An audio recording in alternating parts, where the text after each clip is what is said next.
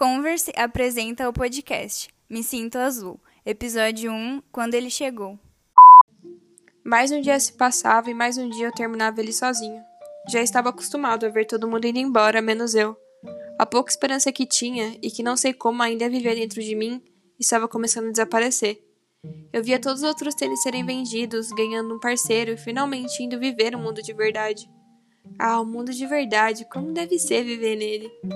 E eu entendo, sabe? Não é como se eu fosse o tênis mais atraente do mundo. Afinal, eu era azul. Quem usaria um tênis azul como eu? Não sou que nem os pretos, os amarelos ou os vermelhos. Aqueles que todo mundo usa.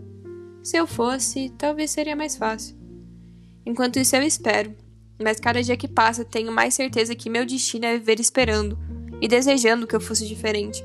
Ou melhor, que eu fosse que nem todo mundo. No outro dia, tudo estava indo como de costume. Algumas pessoas até me olhavam, mas não passavam de olhares curiosos. Muitos tênis pretos foram vendidos, alguns vermelhos, e como sempre, ninguém queria o azul como eu. Talvez eu fosse azul demais.